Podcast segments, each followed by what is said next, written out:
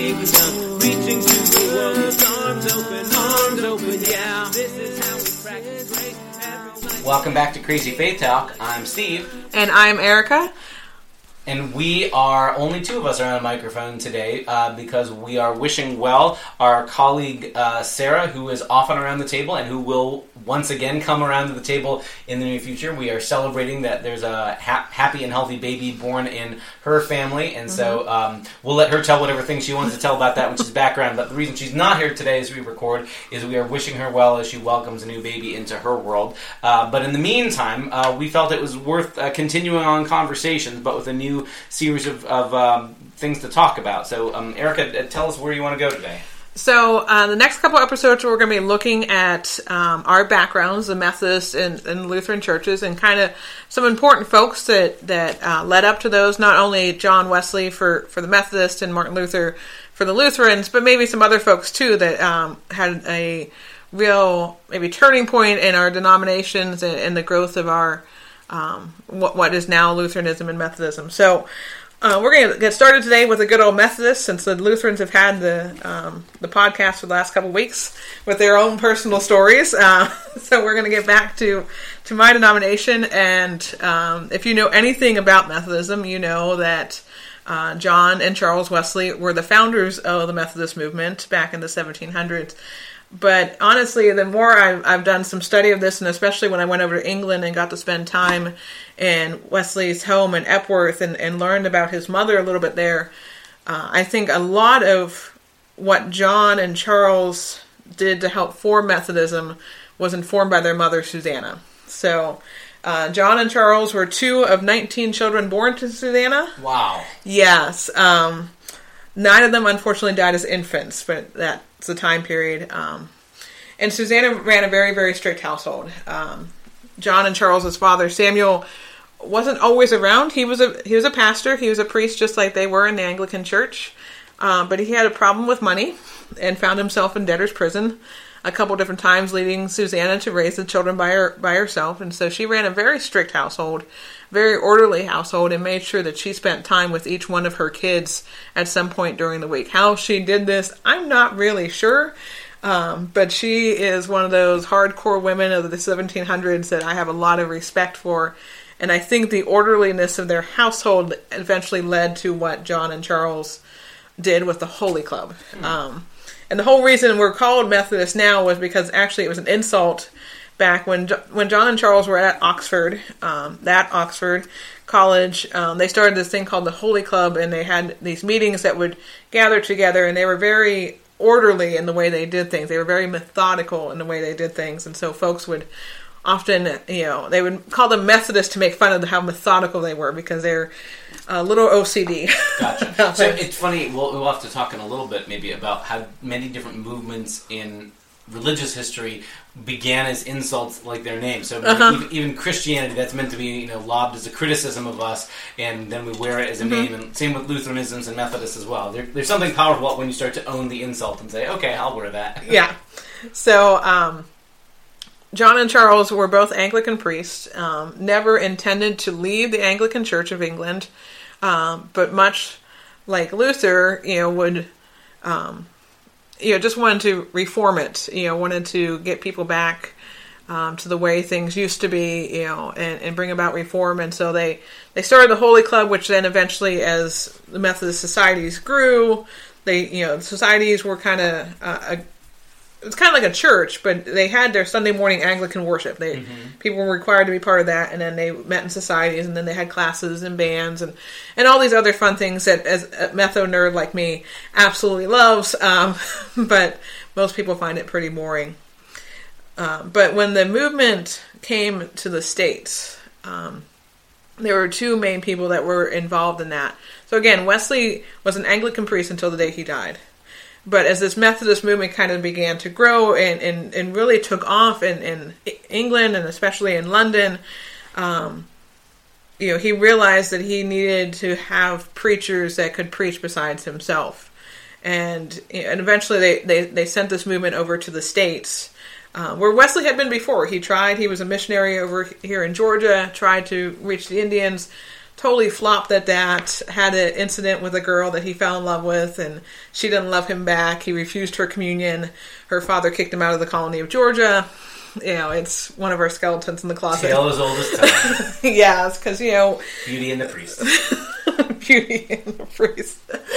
Um, let's just say John did not have good luck with the ladies. Uh, he never did marry, uh, that I can recall, because, yeah, that incident really just turned him off of women. But um, he sent two gentlemen, Francis Asbury and Thomas Coke, um, over to the States. And in 1784, both of them were made superintendents within the Methodist movement, which is a title we still have today. Our um, I serve on the Indiana district in the Western Pennsylvania Conference, and I have a district superintendent. Um, and they were kind of like what is now known as bishops, but because Wesley believed that you know bishops were reserved for the Anglican Church, you know he gave them this lower title. Um, so they they came over um, to the United States uh, in, in the 1780s and I got a chance when I was in England a couple years ago to see the port in which they left. It's a little place called Pill, England. And this port, Steve, I tell you, is no larger than a high school football stadium. It's tiny. And from one of the guys that um, had gone on this trip with the ordinance multiple years in a row, most of the time when they when they go, and usually around somewhere mid-April, the port is so small that there's not even water in it, and these boats are just sitting sideways in the mud. Wow. Uh, it was full of water the day that we went, and it was really awesome to see this place that started the Methodist movement in the Americas. Um, but they traveled to the colonies, and um, in 1784 there was this thing that the Methodists know as the Christmas Conference that happened in Baltimore. And that's um, where Coke and Asbury were elected as superintendents of the church. They were later named bishops. Um, and Asbury I, I like Asbury partially because I went to a school named after him, you know, Asbury Theological Seminary in Kentucky. Asbury is awesome. Um, he is known as like the founder of Methodism in the United States, and some really cool things about him. Um, he in in 1792 he organized the first general conference, which thank you Asbury. We're that's that's a treat and a fun thing that we do every four years. That has been interesting the last few for the Methodist Church but it's said that he rode 6,000 miles a year um, throughout the colonies and, um, well, what would be the early United States, um, all over horseback, preaching everywhere. Um, under his his reign in the in the states, under his leadership, it, the Methodist movement went from 1,200 members to 214,000 members, um, and 700 ordained pastors and there are statues of, of Asbury all all over the nation. One of them being in Wilmore, uh, where there's Asbury Seminary and Asbury College. Uh, but there's one in D.C. Um, that was dedicated by Calvin Coolidge, and I think, let me see here. Um, and, and, I mean, it's just it's really neat because it's one of the few, maybe the only statue of a religious figure on horseback within the capital, uh, the capital city limits. And um, Coolidge said this at the at the dedication. Um, on the foundation of a religious civilization which he, Francis Asbury, sought to build, build, uh, our country has enjoyed greater blessing of liberty and prosperity than was ever before the lot of man. These cannot continue if we neglect the work which he did. We cannot depend on the government to do the work of religion. We cannot escape a personal responsibility for our own conduct. We cannot regard those as wise or safe counselors in public affairs who deny these principles and seek to support the theory that societies can succeed when the individual fails. So um, that's just something I, I really like about um, Asbury. You know, like the, the fact that he has a statue in D.C. Because most of the statues in D.C. you know they're generals of various wars. You know, from the Civil War and the Revolutionary War the whole way up until modern day wars. But Asbury as um, this amazing man who helped kind of form the nation early on, but not as one of the founding fathers, but Mhm, it, form the religious side of our nation early on. Um, you know, for him to be honored in D.C. is is a really cool thing. So that's one of our, for me, that's a, a proud thing for us as Methodists. Mm-hmm. So So, can I ask um, a couple of questions? Just Sure. hearing this this storytelling, like the the the very very first um, inklings of what became Methodism. start around the the Wesley brothers and their Holy Club, and that they were looking to uh, create certain kinds of reforms in.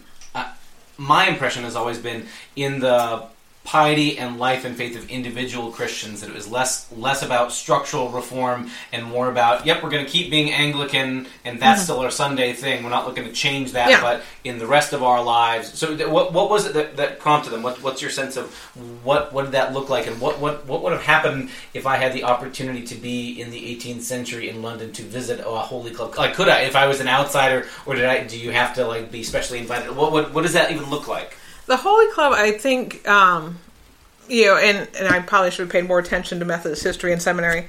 Uh, sorry, Dr. Kinghorn. Um, but it was basically kind of about accountability.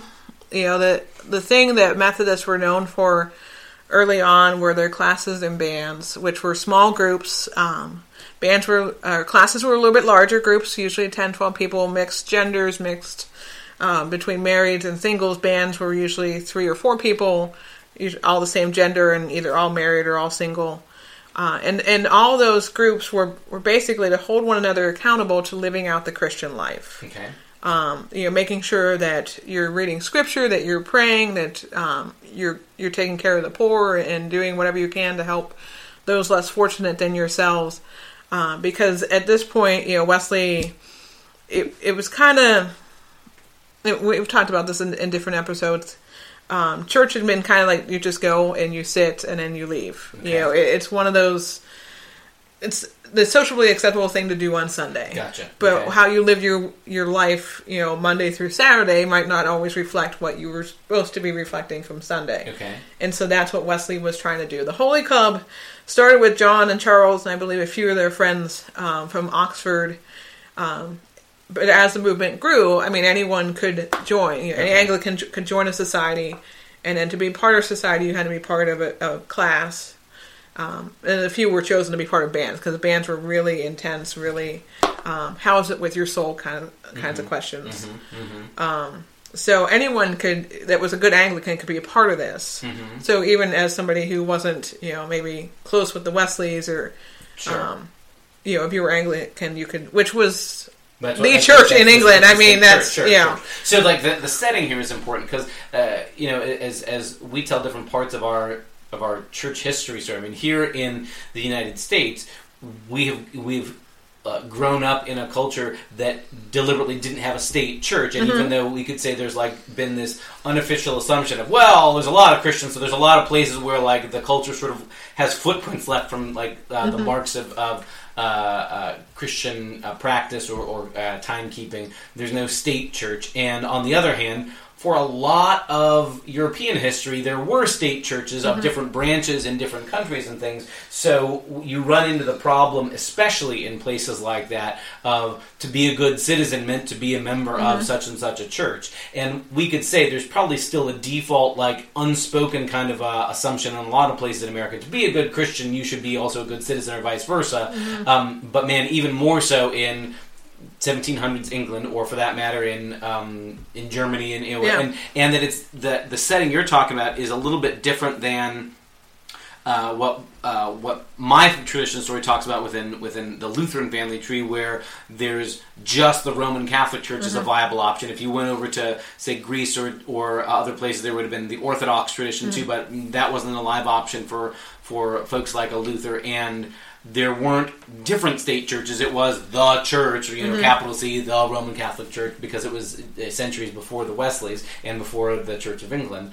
Um, but again, there's this sort of weird everybody by virtue of being um, uh, uh, baptized is also then a citizen of your country or the Holy Roman Empire Yeah. or whatever, and that that brings some baggage with it, and that it can just be well, yeah, once upon a time my name is written down in a book that I'm also a citizen and a member of the church, and that it, it never makes a difference to me. So that the that kind of structure creates this particular kind of problem that you're going to end up with what a. Uh, Bonhoeffer would, would call that sort of a cheap grace kind of a Yeah. I can I can Absolutely. uh, I, I- in name yeah I'm, I'm on a list of a membership of a church but churches make a difference in anything I do so Mm-hmm. that that problem repeats itself through church history in lots of places but that's the, the background for for the Wesleys then Mm-hmm. um, and do you get the sense that they were were, were there were there did they diagnose a reason why they felt like there was a need for this because there were so many apparently people who didn't have this sort of fire passionate sort of connection to their faith life did they see that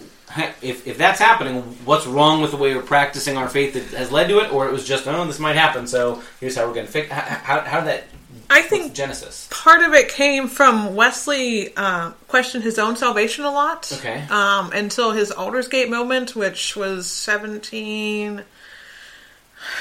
I'm not going to remember recall the date right now, but it was.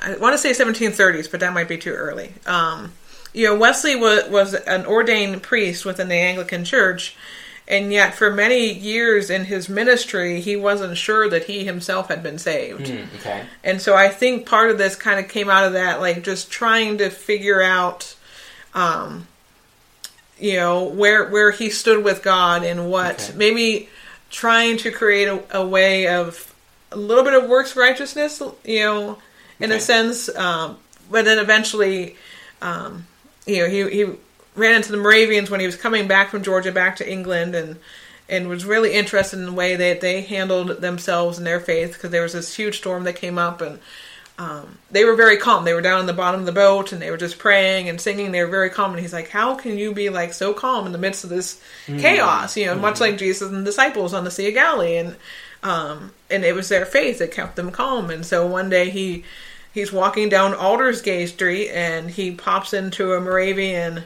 um, where they're reading Luther's preface to the To Romans. uh-huh.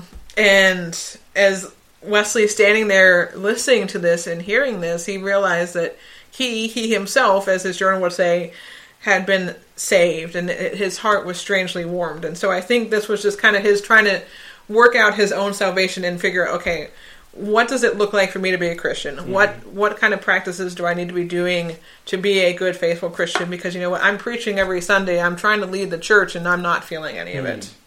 Do, do you know in the chronology, does the Holy Club thing come after Aldersgate, or is he already doing the Holy Club thing and then Aldersgate? I believe it's a Holy Club, then Aldersgate, because the Holy Club was during his Oxford years, Okay, so that would have been his training for ministry. Because one of the things I always find interesting in, in looking at how different movements or, or that may become denominations flourish is that sometimes there's a definitive spiritual experience Mm-hmm. moment, and then what comes out of that, and does it look like is is it trying to recreate the the fire, the intensity of, of that moment, or what's it like? And it's interesting to to think that he was already doing this disciplined life of the Christian faith, and then later has this Aldersgate thing, and and yet mm-hmm. that he doesn't say, well, uh, I I've been trying to do that Holy Club thing all this time, and it it, it wasn't until I was hanging out with Moravians that I had this heart strangely warm thing. I'll give up on uh, the whole- the Holy Club idea, but no, the idea of structure and discipline and order of things continues. It just sort of morphs, or or it, it continues, and also he makes room for what's happened to him in Alder's Aldersgate. Yeah, the Holy Club officially formed in 1729. I just looked this up online, and then um, his Aldersgate experience was 1738. So I was right. It was the, I thought it was a 1730. So I mean, it was a well, Yeah. you know, because again, um, Oxford would have been his training for the priesthood, Mm-hmm. because he went to to Christ Church in Oxford, um, and you know he he's trying to.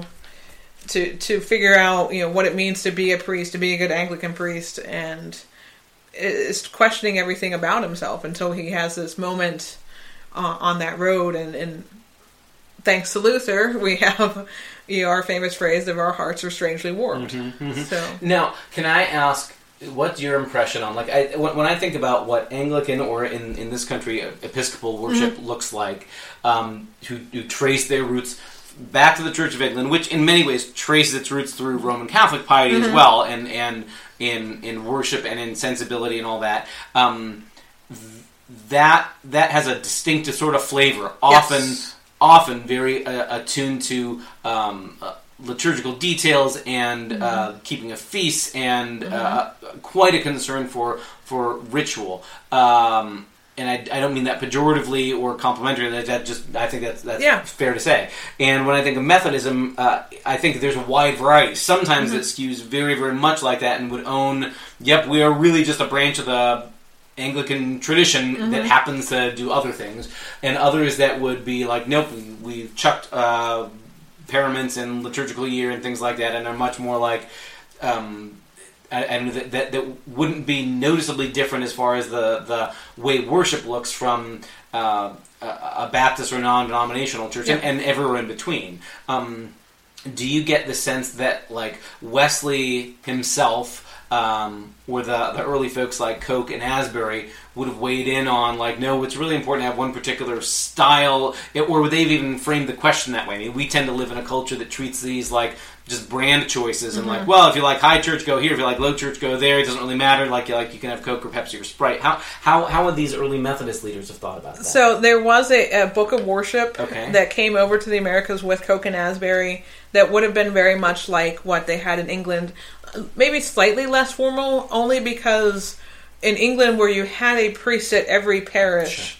Um, once we came to the Americas, and part of the reason why Asbury traveled six thousand miles every year was you know you didn't always have a an ordained priest at your at your worship space. They, Sure. they met in homes. They you know it was a circuit rider area. Um, you know, and be, being again out of the Anglican tradition and doing communion on a weekly basis as Anglicans, um, that was the hope for the American Methodism. But when you didn't have an ordained priest at your church every week, you know, you might have had him once a month or once a quarter. That's when you did communion. So some of those things that you know, real high church that we think of, the Episcopal Church and the Angli- or the Roman Catholic Church, and um, even still today, of, of those kind of things yeah got pushed to the wayside not because they weren't important when they came to the Americas, but just for It's a matter practicality's sake. necessity. Yeah. Yeah. So uh, one of the things I think it, it'll be interesting for us to explore in the rest of this conversation and future episodes is even the differences um, between what the, the the practice of faith looks like in the old country back in Europe and what it looked like coming to America, and in, in a lot of traditions. I don't think this is just Methodism, and I know Lutheranism has similar uh, uh, parallel story too, with the the question of people coming to what became the United States. There was a question of how much of the old system do we bring along with us, um, and sometimes it was a matter of necessity, not a theological change. Of it, it, so it sounded like it was it was less like American Methodist founding figures said we're now opposed to having weekly communion so much as it was well that's just not possible all the time so we're going to Yeah. do the best we can here. Um, it, that that's interesting like as, as a movement then that um, Methodism doesn't doesn't uh, define itself in terms of to be Methodist is you have communion so many times and you believe this and- but but it was more like this we want to be people who are intentional about living out our faith when we're not inside a church building kind Yeah. of thinking. And that what that might look like could be very very diverse or different in mm-hmm. not only in the sunday experience but in the rest of our lived life. But there's some sense of we need to be intentional with each other in i'm guessing like accountability is an important piece of what those groups or classes are about. It, it was, and I think that's something that got lost when Methodism crossed the pond okay. and came over to the states, and you know, like the Sunday school movement kind of got started, and that kind of took the place of those weekly accountability groups. mm-hmm. And for me personally, as somebody who's done some some extra study in that area and really appreciates that part of our history, I think that's um, a lot of the the skewedness and the division that has happened to Methodism over the last you know couple centuries here in the United States has happened because we have lost that Hmm, part of our history because there's very few Methodists even today.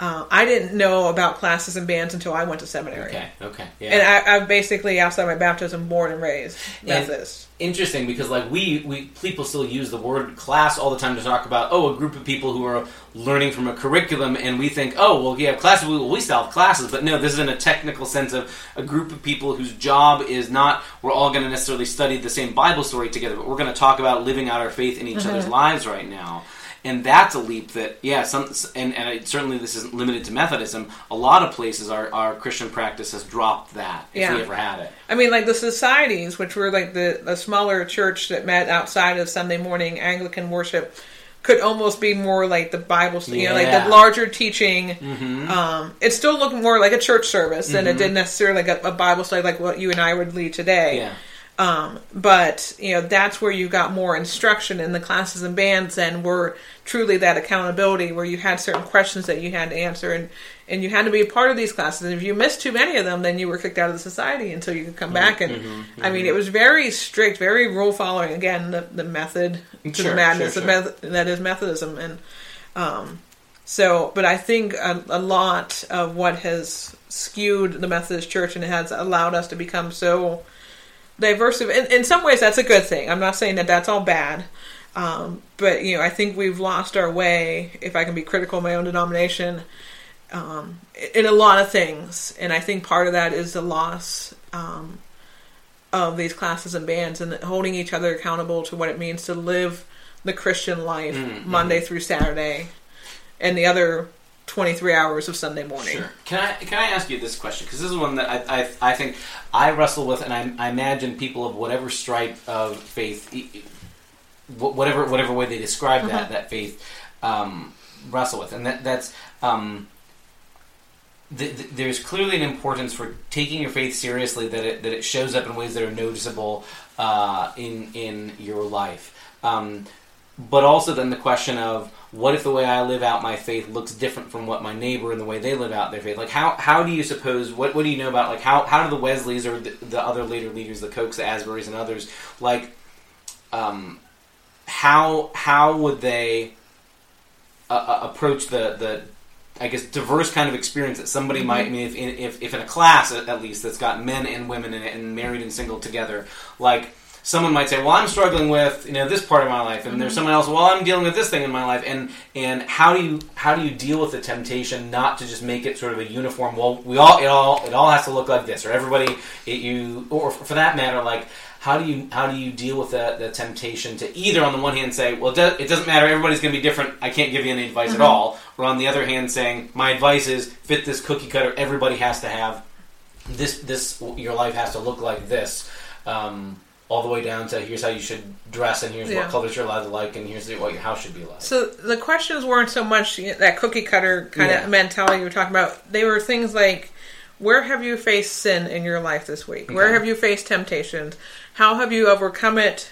How have you not overcome it? Okay. And how can we help you and support you to better overcome it the Ah. next time around? So it's not so much like you have to like this style of music and you have to go to you know this place to worship and you have to wear these types of clothes. Mm-hmm. I mean, they're they're very conservative and and um, you know methodical, but but not so much that way. It's more you know how can we support you in your walk and say, okay, you know what, this is a temptation I faced this week, Mm-hmm, and this is how I dealt with it, good, bad, ugly. Yeah. Um, and then you know you and by meeting week by week by week you know hopefully you know eventually you're able to overcome one temptation. And of course being christians and being humans you know we're going to face another temptation. Well then you know you work that same process. Okay i mm-hmm. faced this temptation this week. This is how i dealt with it. Probably not so well. Mm-hmm. Next week you face a temptation did a little bit better this week but i backslid a little bit you know and so it was more that that kind of mentality than th- this cookie cutter you have to okay look okay. like X, Y. You have to check off X, Y, and Z. Gotcha, gotcha, gotcha. It's interesting then that in some ways it sounds to me like, and, and help correct me because this maybe I may be misperceiving it, but it sounds like what the the society's classes and bands were trying to do uh, is fairly similar to what the the the best of intention monasticism was meant to do about like that here's a community of people who will hold you accountable to living your life uh, in light of your faith in Jesus Christ in ways that are serious that, that filter down all the way down to how I do my daily chores around the house and letting every moment be permeated toward this is something that matters to God. Um, and that maybe where mon- monasticism uh, went awry or had problems, I'll, I'll say as a Protestant, is that it ended up sort of sounding like this was an exclusive group for a small subset of people, and most people don't need to worry about that. This, but there's this like super VIP club, and they are so devoted. And on top of that, they're super devoted, so they'll never get married or have kids. And uh, as though to say, if you do get married or have kids, well, you can't really be a super disciple. Um, but the, the the the idea behind Methodism and the holy clubs, the societies, the bands, was to say this is like everybody's invited into this kind of an in-depth way of practicing their faith. Um, and instead of going to a separate place called a monastery to Mm-hmm. practice your faith, we're just going to set aside time in our week and we're going to gather at somebody's house and do this or Yes. Mm-hmm. gather in a group. Um, so we don't have to leave the world. We're going to live our lives out in the midst of the Mm-hmm. world, but do the things that the best of the monastic traditions were all about. That it wasn't just we follow the rule thinking we're impressing God, but here's a community of brothers or of sisters who will help us to when we're wrestling with things or when we have questions, and that it's about living that life beyond just when we happen to be in a church service. Yeah, so you, you take like the monastic role and then you put it back into society, Yeah. and rather Mhm. than excluding yourself, and, and even like the desert mothers and fathers who really, you Yeah. know, ex, you know, became hermits uh, to an extent. Yeah, living that that out. Um, yeah, I think that's a fair way of talking about it. Well, and I think I, I don't remember which of the Desert Fathers, but I think I remember hearing once one of the De- Desert Fathers giving advice to like a young would-be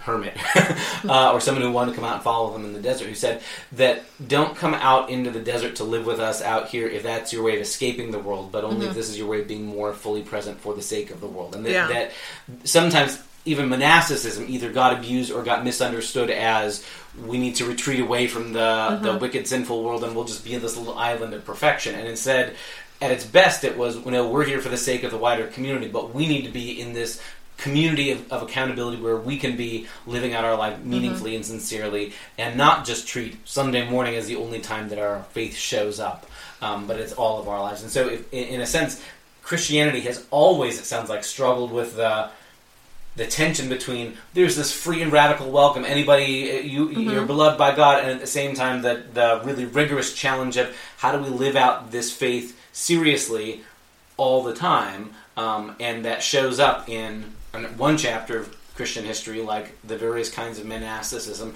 but also uh, in in 18th century England in what becomes Methodism um, and then as that comes over to the United States. Yeah. interesting. That's interesting. And um, Wesley very much so he made a lot of people angry. He didn't just have women problems; he had problems with authority sometimes too, uh, which may have gotten from his father. And eventually got kicked out of all the churches in England.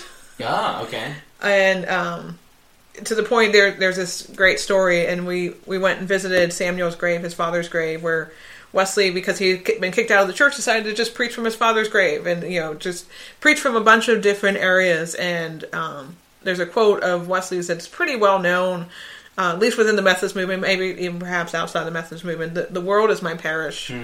And you know Wesley, it, it took him some convincing. Um, a friend of his, George Whitefield, kind of had to convince him that, you know, preaching in a field is just as effective and right and good and godly as preaching in a, in a raised pulpit in, a, in a cathedral in England, because Wesley would never have any of that um, himself. Being a good Anglican priest, you're always preaching the the elevated pulpit with your nice robes and everything. Um, and, and that's you know he was very much once he got kicked out of all the cathedrals um, throughout London, you know said fine you know I'll go preach to the miners. And I mean was known to preach to thousands um, out in the out in the fields because again it's not that mis- mon- uh, monasticism where you separate yourself from the world but he's like okay the church has kicked me out I'll go to the people that are out in the world. It it reminds me too that like sometimes as as church as a 2000 year old institution um, we forget our own roots. That for a number of centuries we were the underground illegal religion and that we weren't preaching in our own buildings. That we were you know it was going to the marketplace or going to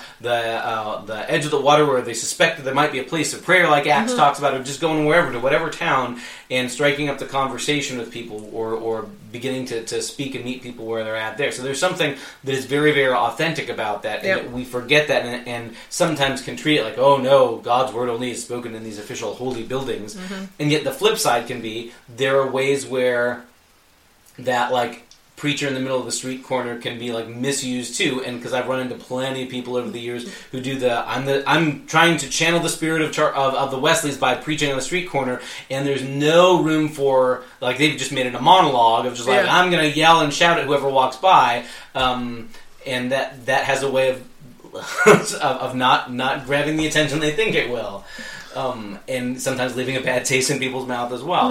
Um, so it, it's almost to me like neither one of those is the right answer. That it's not like you should only preach in a church in a pulpit or you should only be out in the field. But context is really important here. Yeah. Um, can I ask, as someone who is now who's part of a, a tradition like yours that uh, has been around for like 300 years, give or take, um, what on a on a regular basis, maybe not daily, but what on a regular basis from these um, older brothers and sisters in the faith, what what do you take from them that is helpful or useful for you in your daily life or in ministry now? Um, so I talked about the classes and bands, and I, I've been a part of. We call it a covenant group. Okay. Um, it's a little bit different than the classes and bands because we have like certain goals that Okay. we um, hold each other accountable to. But I've been part of this group for about four or five years now, and uh, we meet every week. Now I've moved away from them; they they were from my previous parish, um, but I still call in every week and, and talk to them. Um, and I, and I tell you what, it, it's made a world of difference in my own personal life, in my own personal walk, um, because of that level of accountability. Um, there, there are things that I was never good at doing as as a Christian, and even as a pastor, I still continue to fail to miserably, like you know, reading scripture every day outside of sermon prep and Bible study. You know, obviously doing it for those things, but not anything for my own personal growth, and um, that's one of our goals. And that to know that I'm talking to this group uh, of sisters and a brother in Christ every week, and, and having to say to them, no, I didn't do my daily devotions again this week, or I, I only did them for you know three out of the last seven days or something, has um, has really helped me because well, part of that was you know maybe a little bit of guilt and shame that you know pushed me to that. Now that I've gotten into the habit of doing it, um, I'm finding my own faith deepened, uh, my own knowledge of Scripture deepened, and so then my preaching and teaching can be deeper because I'm making connections um, you know, with with text and with scriptures that maybe I wouldn't read on my own. Um, but by using devotions, or this year I'm working through a chronological Bible, you know, trying to read through the whole Bible in a year, which is something I've not done. I've never read through the Bible in a certain amount of time. Yeah. I'm, I'm making connections that you know as I'm preaching on on certain texts, I'm like, oh yeah, I remember now that that story from there and, and these different things. Um, and so I really appreciate what John and Charles and the Holy Club started, and that became the Methodist movement and that accountability. And um, I've been trying to get it to work in my in my churches, and it's just um, there's still a lack of, of interest in it. Okay. I think people are afraid of judgment, Mm, hmm you know, because those groups can become very judgmental very quickly Right. if they're not done the right way. Right. But you know, I- I'm going to keep pushing it. I'm going to keep working at it. I'm going to keep you know talking to my people about it and and encouraging them to find somebody, even if it's not a group. If it's just you know um, being like Paul and having a Barnabas and a Timothy. Mm-hmm. You know, somebody that you're you're teaching and that you're mentoring, and somebody who's mentoring and teaching you Mm-hmm. um, is something that I think every Christian needs to have.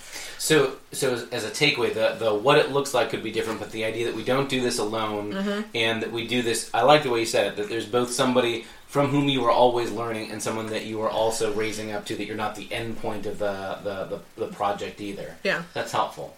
Um, cool. Um, uh, any final thoughts or things that you want to uh, leave our conversation with? I'll leave you with John Wesley's death quote, which is the best of all: "God is with us." That'll preach. Well, hey, thanks for listening to us this time in the conversation here on Crazy Faith Talk. We'll catch up with you next time. See you, gang.